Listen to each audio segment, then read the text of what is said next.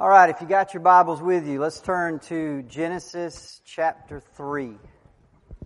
Genesis chapter 3. As we all know, we're going through the entire book of Genesis. Uh, we are in our third month and we've made it through the first two chapters, and now we come to Genesis chapter 3. Are we got the.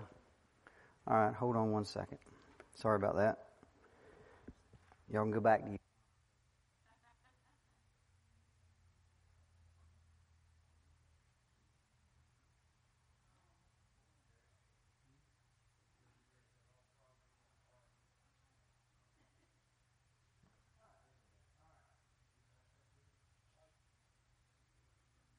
All right, now you can see it. All right, so Genesis chapter 3, and this morning we'll be in verses 1 through 5, and the title of our lesson is The Temptation.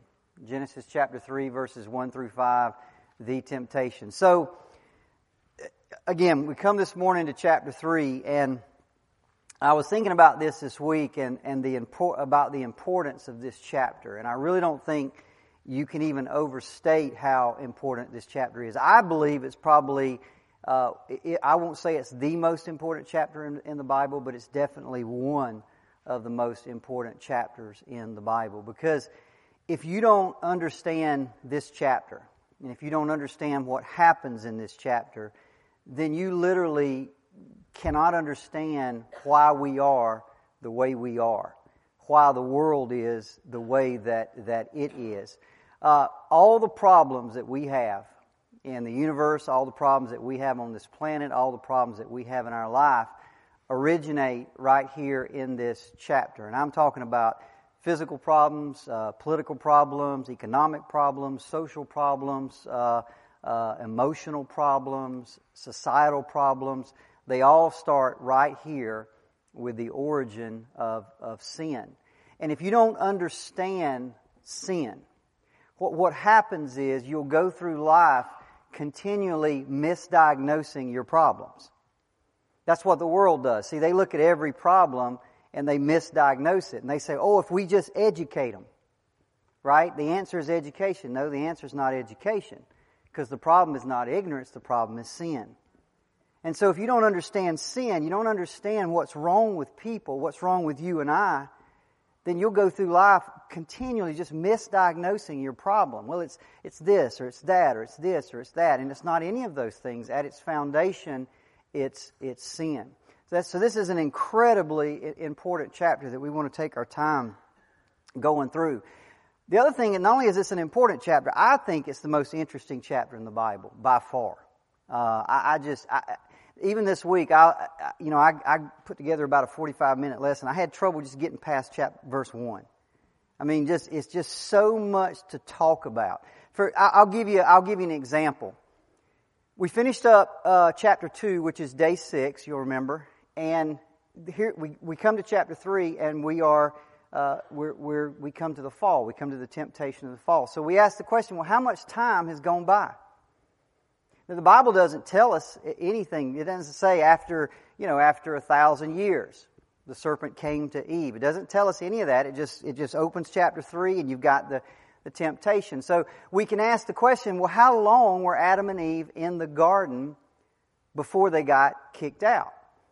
Was it a day or two? Was it 10 years? Was it a thousand years? Was it several thousand years? You know? Now, the Bible doesn't just come out and tell us explicitly how long they were there. So we, we can't be dogmatic about anything.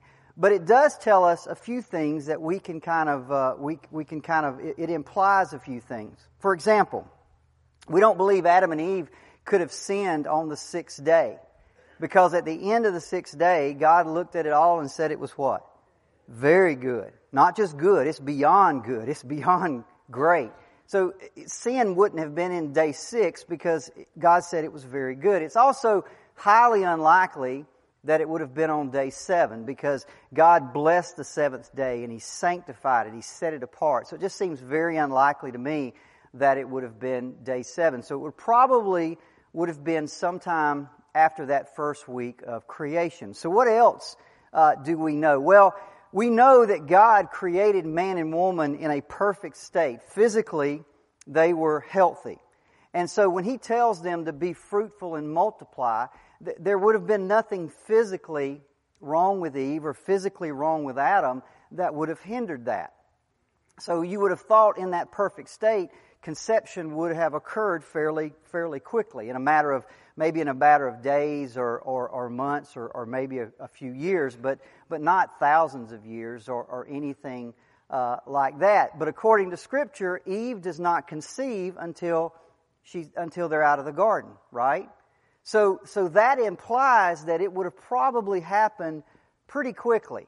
Um, again, days, months, maybe years, but not centuries or not uh, millennia. What else do we know? Well, what we do know, and we'll, if you, if you glance ahead in your Bible to Genesis chapter 5, we know that Adam and Eve have a son named Seth when he's 130 years old. So right there, that's the first number we're given. So whatever happened had to be less than 130 years. They weren't in the garden 10,000 years. They weren't in the garden for centuries. They would have only been in there for somewhere less than 130 years. But it would have been less than that because we know they had children prior to Seth, right? Uh, we know they had we know they had Cain in Genesis chapter uh, 4 1. We know they had Abel in Genesis 4 2. And by the way, before Seth comes along, we know that Cain and Abel have at least grown old enough to tend the crops in the herd, so they're not babies when Seth is born. So some period of years has gone by before Seth has come along. So they've had Cain and Abel. Also, they had to have some girls in there. Now, the Bible doesn't ever come out and say they had this daughter or this daughter or this daughter, but they have to have a daughter who eventually becomes Cain's wife. So there's, there's children that come along before Seth is born at, at 130 years. So what do we know? How long were they in there? We don't know. Somewhere probably between one day and let's say 100 years. Somewhere in that range. That's all we know. We know it wasn't much, it couldn't have been more, much more than 100 years. Uh, it, it probably, obviously, probably wasn't less than, than a day. Many commentators actually believe that it would only been a few days. Because in their mind, Satan would have wanted to come in and, and corrupt it as soon as he could. Why would he, why would he sit back and wait? Well, I'll just give him 20 years, then I'll do it. Right? It makes sense that he would have come in uh, early, but we don't know. So somewhere between a day and let's just say uh, 100 years. Now let's turn and look at verse 1. So that brings us to chapter 3. And it says this Now the serpent was more crafty than any other beast of the field that the Lord God had made. Now, I said this last week. If you, if you go Google Adam and Eve garden serpent, you'll get all these pictures. And in every single picture, you see a what? You see a snake. It was not a snake, okay? Uh, not in the sense that we know a snake today. In fact, look at the description. The serpent was more crafty than any other what? Beast of the field. Go back to Genesis chapter 1. God creates three groups of animals. He says, Let the earth bring forth living creatures according to their kind, livestock, and creeping things, and beasts of the earth. So, creeping things would be anything that creeps or crawls on the ground, which would include what?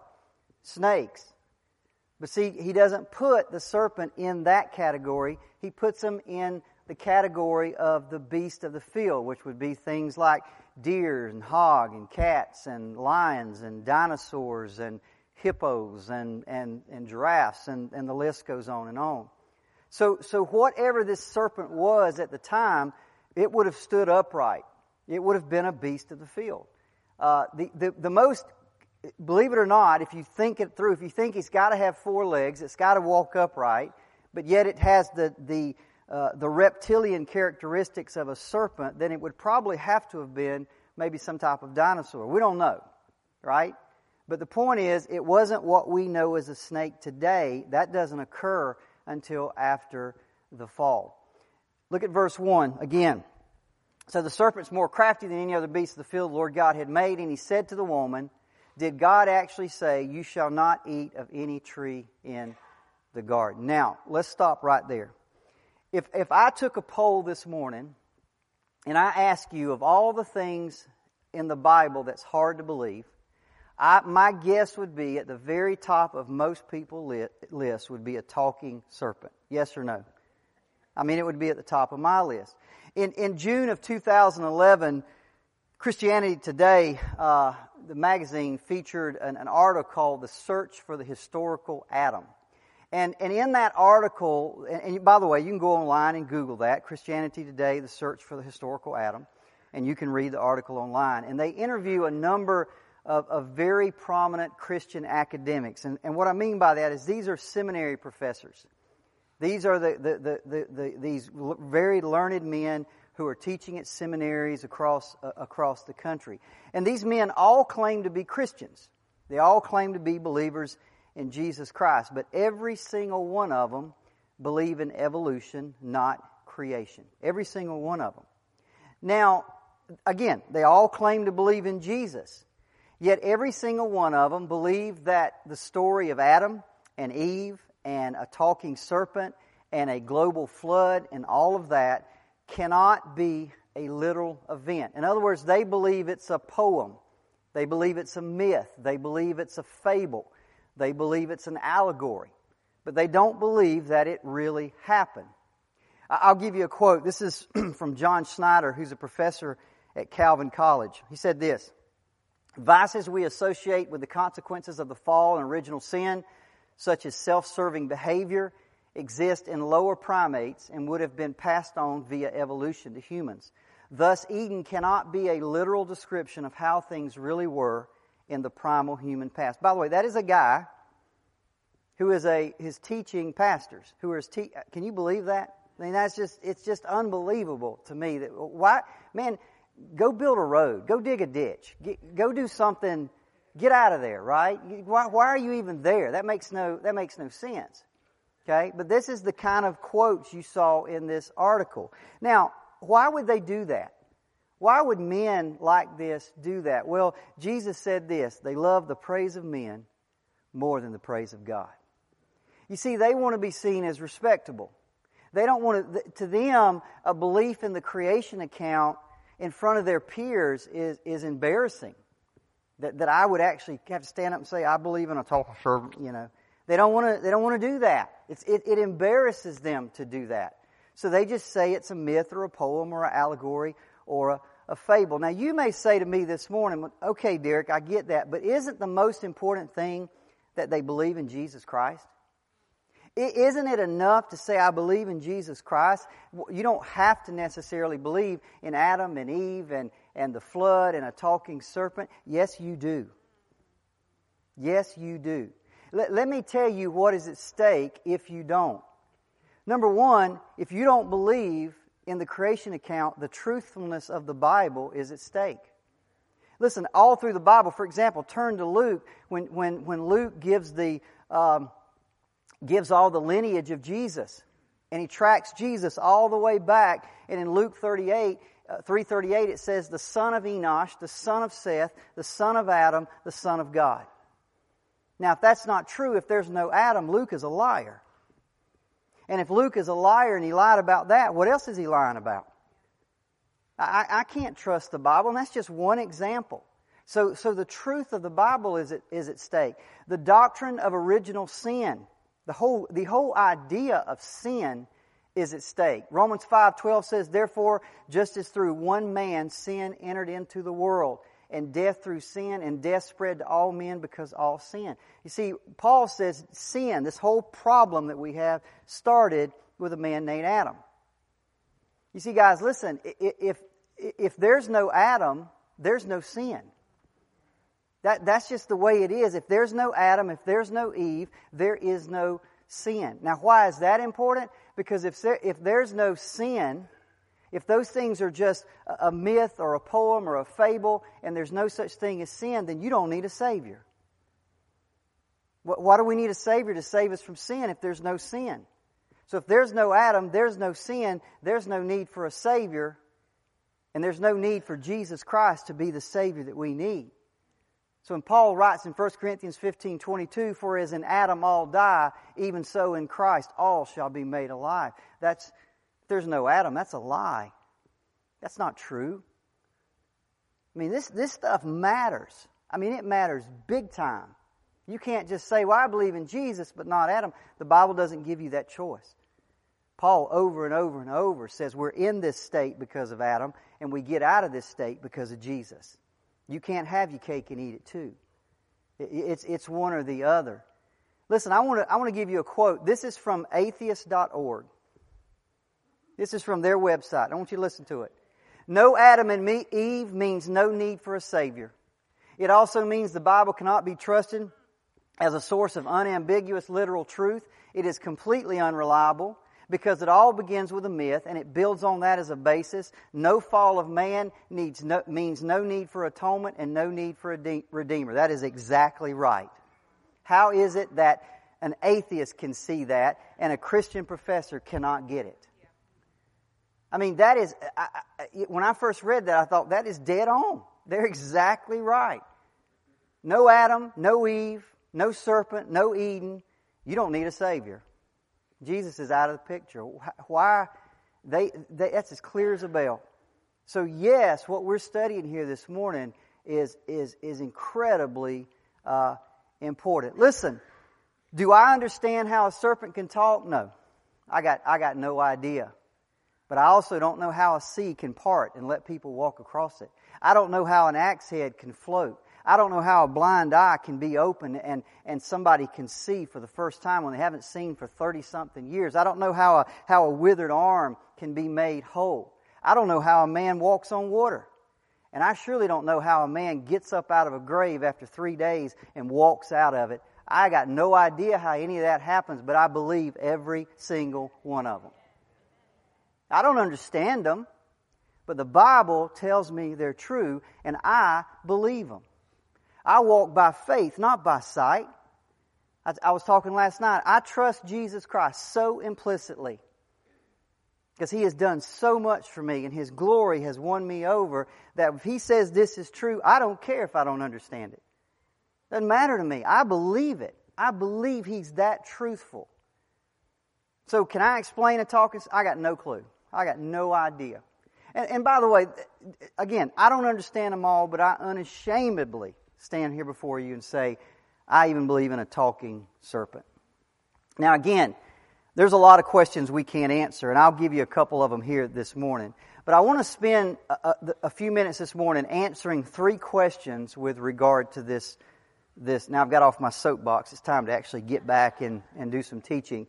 So I'm going to answer three questions this morning. First of all, who is this serpent? Uh, what did he do? And then how did he do it? So the who, what, and the and the how. First of all, who is the serpent? Now, interestingly enough, this chapter never identifies the serpent as Satan. As Satan. In fact, when you really read this, it is really short on details. I mean, it's like God and Moses said, "You know what? I'm not really concerned about all that. Let's get to the let's get to the important stuff." So there's so many questions that get that I just want to know the answers to, and they there's just there's just no details. And, and even in it doesn't even tell us who this really is. But the New Testament now states it pretty clearly that it's Satan. And in fact, it just as clearly emphasizes that Satan's tactics always involve uh, deceit. I'll give you a couple of scriptures. Revelation 12 9. And the great dragon was thrown down, the ancient serpent, who is called the devil and Satan, the deceiver of the whole world. He was thrown down to the earth, and his angels were thrown down with him. Again, he calls him the ancient serpent. He calls him the one who deceives, right? Well, this is obviously talking uh, about the, the, the, serpent who was in the Garden of Eden. So it's pretty clear that this is Satan. 2 Corinthians 11, 3 through 14 says, Paul says this, But I am afraid that just as the serpent deceived Eve by his cunning, your thoughts will be led astray from a sincere and pure devotion to Christ, and no wonder for even Satan disguises himself as an angel of, of light. So you can read several scriptures in the New Testament that refer back to that. So it's pretty clear that this is Satan. Now, with that said, again, I've got so many questions that I just cannot answer. For example, how is this serpent able to talk? How, how is this even possible? Well, and by the way, the Bible says nothing about it. Now, the most obvious explanation would seem to be that somehow Satan enters this animal and talks through him. That would be the most obvious. The problem with that is we have no other example in the Bible that says Satan can do that. I have nothing else that I can look at and say, see, he did it there and he did it there. Because we have nothing like, now we know God did it. With Balaam's donkey, you can go back and read that. God did it, but we have no, it doesn't say here that Satan did it. And we have no evidence. So I got no clue. I, really don't have any idea how that happened. Another question I, I get is how is Eve not shocked? Right? I mean, how, oh, she just like, she just seems to accept it. Like, yeah, you know. How is she not shocked? Well, first of all, the Bible doesn't say she's not shocked.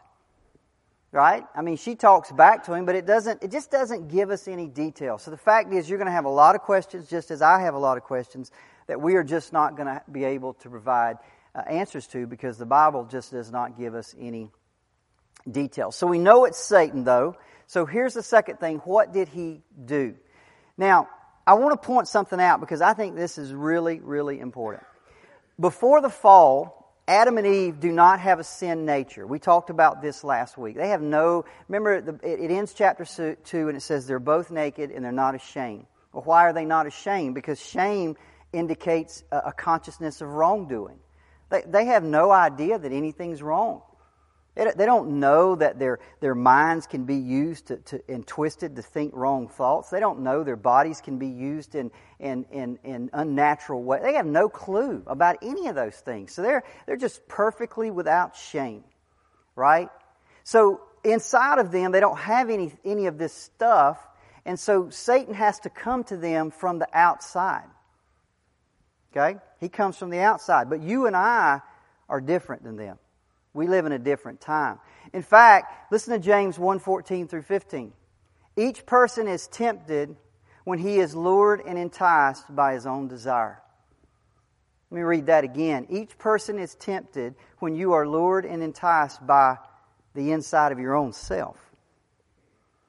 You see, the fact is, we each have a sin nature that does Satan's job for him. He very seldom has to come deal with us.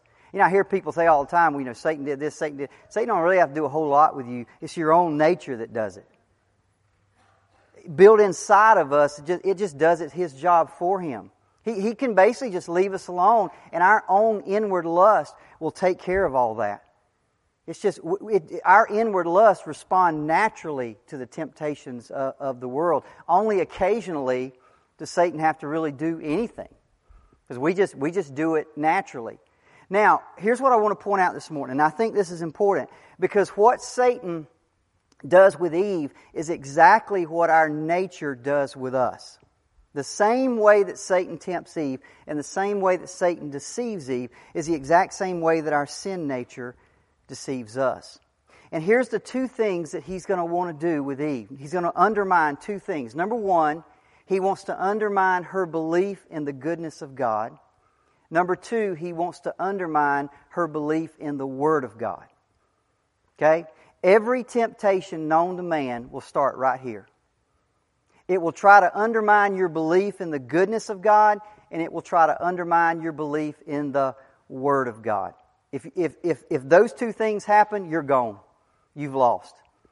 This is where Satan starts, and it's always where temptation starts. So, what we want to do with the time we have remaining is I want to walk through how he does it. Okay, I want to walk through how he does it. Now, his deception is seen initially in the form that he takes, right? Now, before the fall, see, today, if I see a snake, I'm going to kill it. There's no doubt. I don't care if it's a grass snake, whatever it is, he's dead. He, I'm going to kill him. We are, we are repulsed by snakes. I hope, you know, if you're not, well, anyway. Um, but most people are repulsed by snakes, right? But, but we don't see any of that here. Again, this is not the snake we know today. There's not that natural repulsion that, that, that's part of the curse between the woman and the seed of the woman and, and, and human beings. You don't have all that yet. So he comes to her in a form that is not repulsive. You see, the fact is, he comes in an attractive form.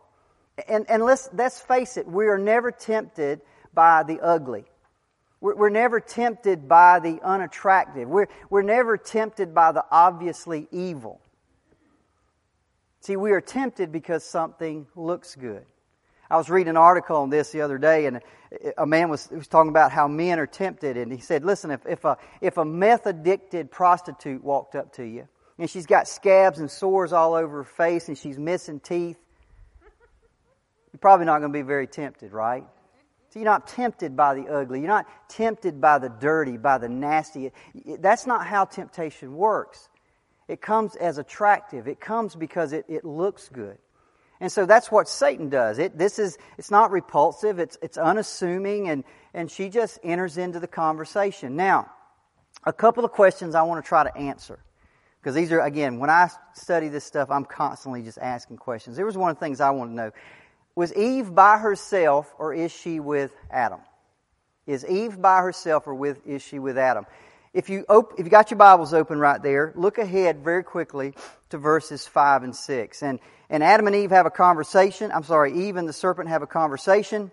And in verse 6, it says this And she took of its fruit and she ate, and she also gave some to her husband who was with her. Okay?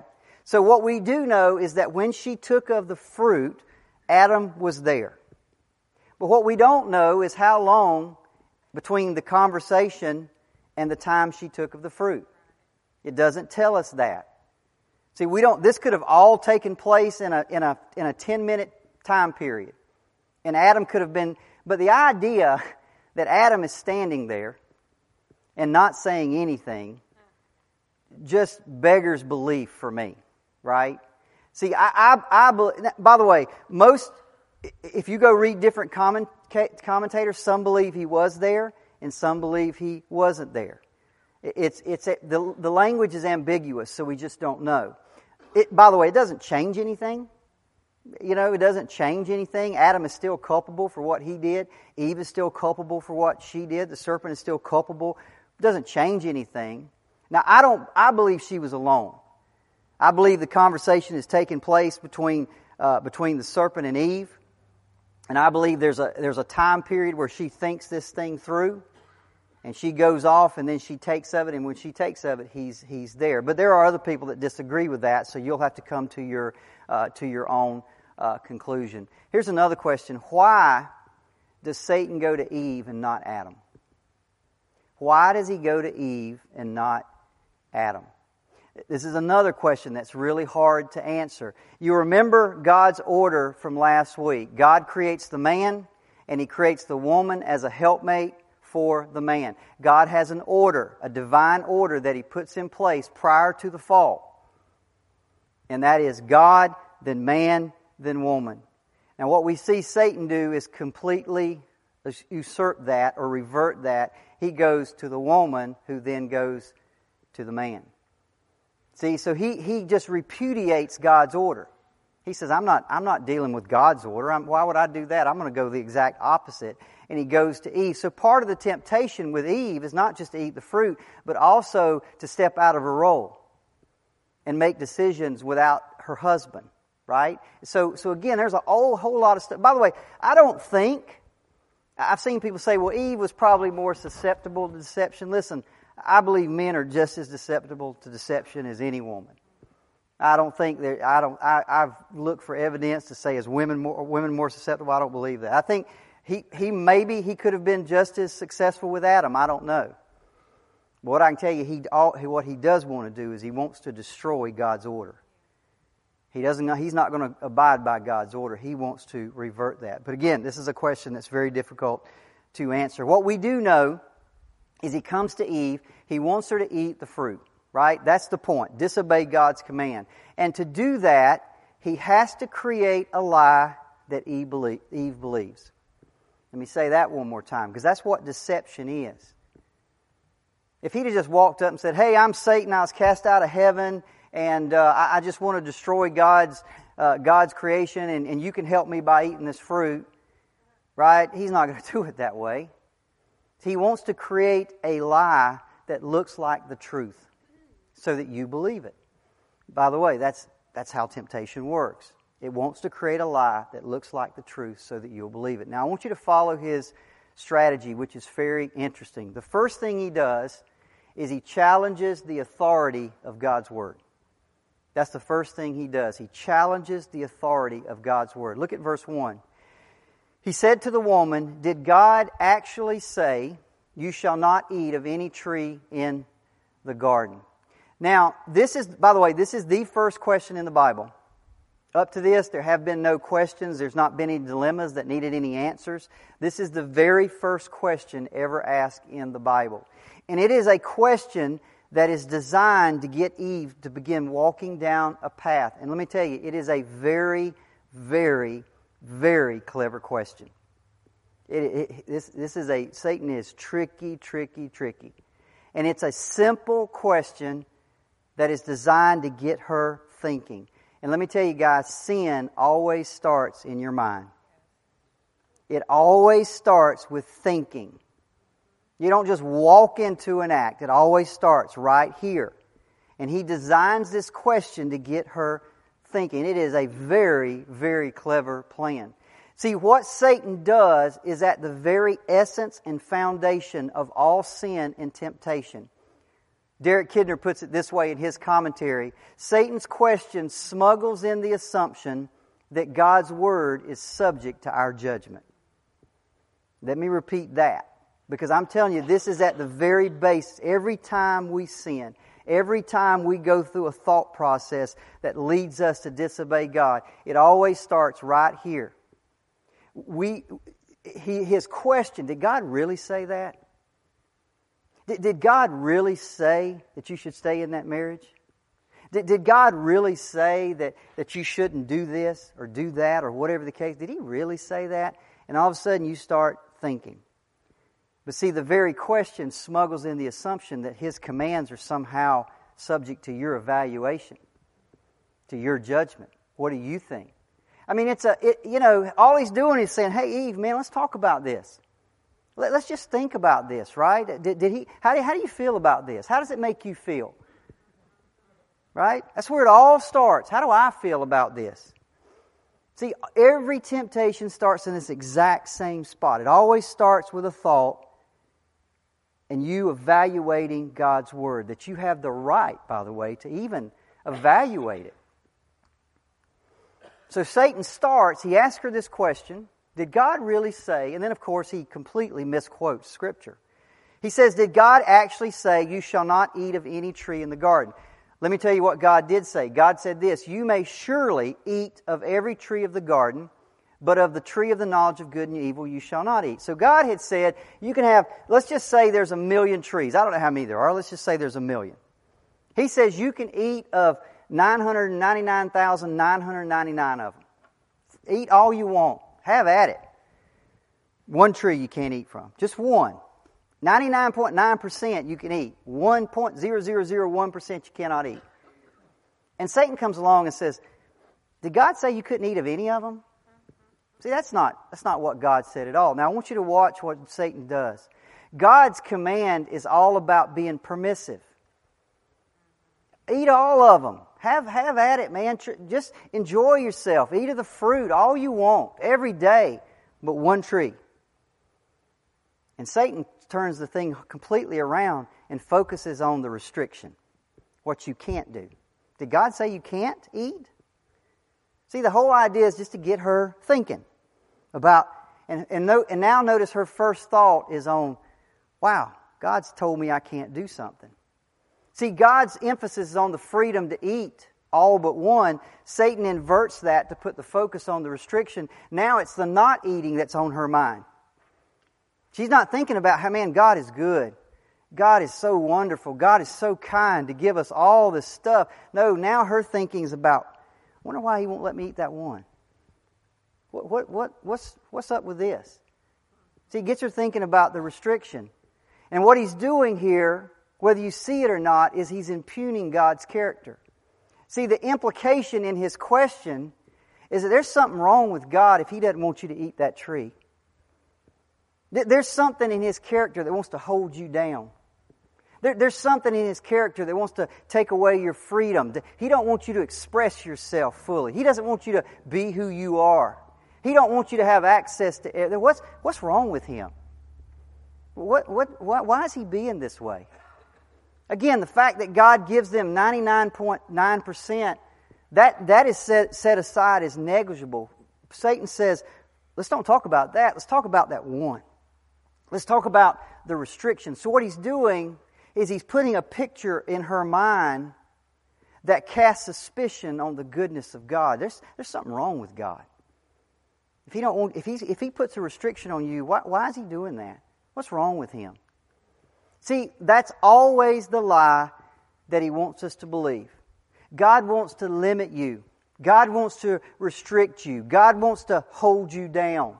What's, what's wrong with him? Satan is basically saying, Listen to me, and I'll show you a better way. I was reading a book, uh, the book called The Religious Affections. I'm trying to read this book. I, have tried it five times. I cannot get through it. It's written by a guy by the name of Jonathan Edwards. It was written in 1746. Now, Jonathan Edwards lived through two great revivals in this country. One of the very few men to do that. He lived through the First Great Awakening and he lived through the Second Great Awakening. Both of those revivals went bad. By the way, do we know that if you stick around long enough, every revival eventually goes bad? You ever notice that? Every revival eventually goes bad. Well, he saw two of them go bad.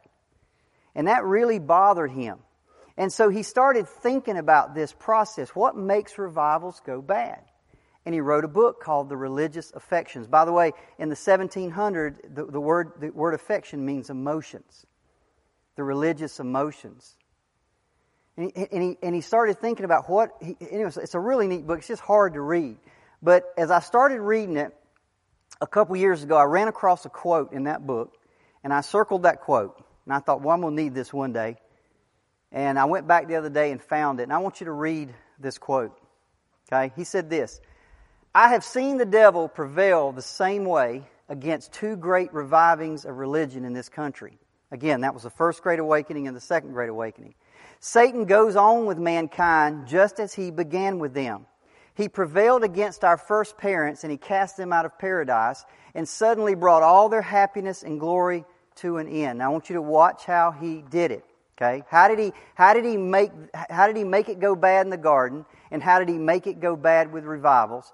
He said this, by appearing to be a friend to their happy state and pretending to advance it to a higher degree. See, what he was saying is you get in a revival and everything's going good, God's moving, and Satan comes in and says, I can make it better. I can make it a little bit better. If you'll just do this, this will get better. Are you with me? I can make it better. And next thing you know, it starts completely falling apart. See, that's what he did with Eve. See, he comes in, I can make it better. That, that, that one restriction, 99.9% of things you can do, but what about that one? If you could do that, it'll be even better. Now you'll be fully free. You'll be fully happy. You'll have full joy. You'll, you'll be able to express yourself. We can make it better, Eve. Just that one thing he's holding you back from. Don't, don't, let's make it better. Listen, that's temptation, folks. He comes into your life and says, Look at that sorry husband you got. Oh, he can make it better than that. You can be better. You can have a better marriage. What, what is, what, eh, everybody with me? It's the same lie he told in the garden, and he tells it over and over and over and over again. Listen, I said it last week. If it ain't broke, Satan don't fix it. The same lie that worked with her works with every single one of us every single time, just about. He says, I can make it better. Look at verses 2 and 3. And the woman said to the serpent, Hey, we can eat of the fruit of the trees in the garden. But God said, You shall not eat of the fruit of the tree that is in the midst of the garden, neither shall you touch it, lest you die. Now, notice, she's in big trouble already because she started walking. She started talking. She started thinking. She started evaluating. And I want you to notice that her reply magnifies the strictness of God, but it softens his threat of, of judgment. Genesis 2:16 this is what Jesus I mean what God said listen to what he said from any tree of the garden you may eat freely those two words any and freely they focus on the goodness of God the permissiveness of God don't they I mean any tree eat freely but she omits those two words. She leaves them out. The two words that expressly talk about how great God is, how good He is, how kind He is, she leaves those two words out. And then she adds, oh, we can't even touch it. See, see how strict God's not starting to get? I mean, her, she's done. She's done. She's completely forgot about his goodness and she's focusing on how restrictive he is. God didn't say they couldn't touch it. Again, now the restriction is beginning to magnify in her mind. Well, I can't even do this. I can't even do that. Genesis 2:17, God had said this, in the, by the tree of knowledge of good and evil you shall not eat, for in the day that you eat it, you will surely die. The day you eat it, right then and there, you're going to die. That's what he says. And that means two things. That means physical death will begin, but more than that, it means spiritual death happens that second. You are separated from God. But notice, Eve says, lest we die. She doesn't say we'll surely die. See, it's a possibility. You know, maybe it'll happen, maybe it won't. Who knows? See, she magnifies his strictness and she plays down his judgment. Listen, that's happening all over the world today. She's falling into his trap by changing the, the, the, the, character of God to be more to her liking. She's admitting, yeah, God, you know, he's a little too strict for me. But at the same time, she makes his judgments to be out less than they really are. Listen, she is in big, big trouble. Her fall began really before she ate the fruit because her thinking about God was in error. See, sin always begins, as I said, in our thinking. Number three, Satan contradicts the certainty of God's judgment. Now, now that he's got her thinking and going down this road, he makes a bold move. Genesis 3 4, the serpent said to the woman, You will not surely die. But Genesis 2:17, the word of God had said, "For in the day that you eat of it, you will surely die." See, now that he's got her where he wants her, he just comes out with a blatant lie. You see, he, his, his, he moves from planting doubt to outright calling God a liar. If Satan had walked up to Eve, as I said earlier, and, and said, and had said all that, you know, right off the start, she'd have probably said, No, She'd have recognized what he was doing, but that's not the way he worked. He's very tricky. Very, very, very subtle the way he, he works. It all begins with a simple question. Then he smuggles in the assumption that God's word is subject to our judgment. Then he exaggerates God's strictness. Now he's got Eve completely wide open. So he flat just come out and flatly calls God a, liar. And by the way, Notice how he calls God a liar in an area where you can't disprove him. This is what he's doing all day. There's no judgment. You're not going to die because that's always out there somewhere. You can't disprove that because it's not it's it's it's in the future. So he's telling people that today over and over again. There's no judgment. You don't have to worry about that. And we just people just go along because you can't disprove that. It's always out in the future. That is a very, very tricky thing for him to do. Now, at this point, I got to go, go quickly. Eve is entertaining all these thoughts, and maybe she's wondering, I wonder why, why God would be so restrictive. Why wouldn't He want me to eat that fruit? And of course, Satan has an answer for that. And this is the fourth thing that he always does. He promises pleasure, but he forgets to mention the pain. He says this to Eve For God knows, this is why God is doing all this, by the way, Eve. This is why He's being restrictive, because God knows that when you eat of that fruit, your eyes are going to be open and you're going to be like God, knowing good and evil. There are two things He does there He elevates man and He pushes God down, right? He impugns God. Again, He does it every single day. You're, you're, you're, you're, you deserve this. You deserve to think like this. You deserve to act like this. You deserve. You're free. Express yourselves. Be who you are. God's a killjoy. God wants to hold you down. And by the way, that's a very intoxicating thought. That's a very intoxicating thought. But like any good lie that deceives, it's only a half truth. Any good lie that deceives is only a half truth. God, we said this a, a few weeks ago, God knows good and evil God knows good and evil like a doctor knows cancer from the outside. You can go to a cancer surgeon and they know that, doctor knows cancer. He knows what it looks like. He knows how to deal with it. He knows how to treat it. He knows that's how God knows good and evil. He doesn't experience it, but he knows it from the outside. What Satan fails to tell Eve is that she's going, she's going to know good and evil, not like a doctor knows cancer, but like a patient knows it. She's going to experience it from the inside. See, he never tells us that. It's always a half truth.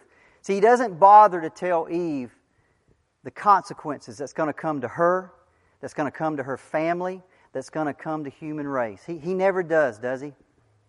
He always holds it up there and says, Boy, I can make it better if you'll just do this. And he never tells us what's on the other side of that uh, temptation. Next week, we'll pick up with verse 6. And, and if you want to read ahead, you can go ahead and do that. And then we'll see exactly what happened. Of course, we all know.